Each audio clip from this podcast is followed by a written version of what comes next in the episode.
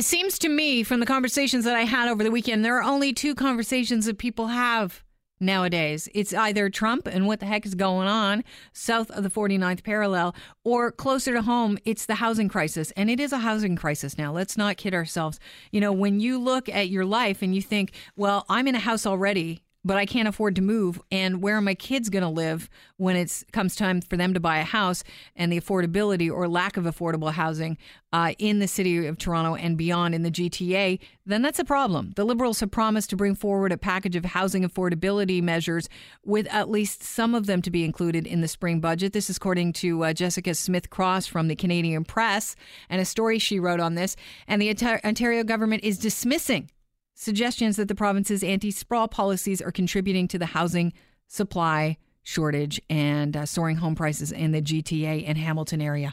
Basically, it seems to me that the Wynne government have their hands firmed place, uh, placed firmly over their ears, saying, I can't hear you this time. We can't hear you. Uh, Brian Tuckey is the CEO of a BILD. And uh, Brian, he joins us on the phone right now. The Building Industry and Land Development Association is what BILD stands for. Brian, do we have a problem with supply in the city of Toronto? Well, first of all, Kelly, thank you so very much for having me on the show. And uh, the building industry has been saying for a, a, number of years now that we do have a housing supply issue in the greater Toronto area. We first started to see this uh, trend um, in about 2010 in the low rise homes. And so a low rise home is anything that's under you know four stories like a, from a townhouse perspective. And when we talk about supply we look at what are in builder inventories and that's really important. They're what they have available to sell and when you look at that uh, from a retail uh, perspective it's like almost how many homes are in your warehouse and when you have uh, so few homes in your warehouse, you you do find a limited choice first for the consumer, and second, increased uh, prices in in homes, especially in ground related. Uh, from a high rise market, we started to see similar trends where our builder inventory declined markedly in uh, high rise homes about a year ago, and that's the first time in my time with BILD that we actually saw uh, housing increases or price increases in high-rise homes. It's hard to believe the availability is down as far as high, high rises because wherever you look in the city of Toronto, it seems like there's a new condo going up. Yeah, that's a, that's a really interesting point, uh, Kelly. Is that uh, last year or 10 years ago, we would have had about 23,000 uh, high-rise homes in builders' inventory. Last uh, month, we had about 10,000, so hmm. less than less than half. And I think it shows very much just the enormity of the task that we have to actually build homes in the greater Toronto area. Um, there's in and around 100,000 people going to be coming to this wonderful region every single year, and about 36,000 households form. So when you think it through, generally when a person uh, forms a household, they need a home to live live in. So you're going to be seeing between, you know, 36 and 40,000 homes built in the Greater Toronto Area every single year. Uh, for the next 40 years, according to provincial forecasts. Why don't we start building on places that have been arbitrarily been called green, like well, green belt? I think, first of all, I want to make it very clear that the home building and land development industry does not oppose the green belt. Our our advocacy and our efforts have all been spent on trying to make it happen in areas where we want to make it happen. Um, we spent a lot of time talking about the green belt, but mm-hmm. that is where development cannot occur. And and I'm so happy people like yourself are asking these questions because we need to spend more time on talking about uh, the growth plan, which is about where and how development can occur over the over the next number of years. When you talk about the green belt though, I mean it was, you know, kind of arbitrarily chosen just whew, this is the area we're going to pick.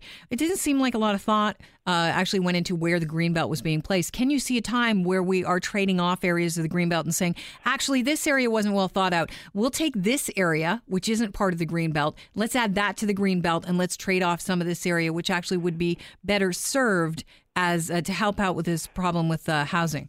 And I think that's a, another excellent point. I think that's the the province is beginning to ask those kinds of questions. Are there areas where um, the line could be could be moved? Uh, the growth plan which we like to talk about, really does set a strong emphasis on intensification, and that really does require more development to occur within established areas. That's where we we as an industry need to focus on because that's where the medium, the shorter term, and medium term solutions can be found. And we we need to start on that now, put a bit of sense of urgency in the discussion. So Brian, you're saying that there there is available land to be uh, it's service land, it's connected to municipal water and wastewater systems. It can accommodate some more development. Why aren't we building on that land uh, in a more uh, speedy process?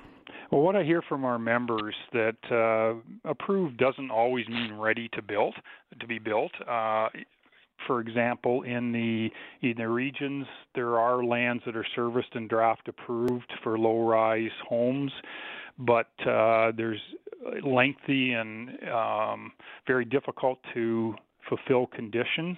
In the city of Toronto, uh, we have many members who are just in the process of waiting for city permits and other approvals to build. Uh, our members look for approval as almost permit ready, so you're able to get a building permit today.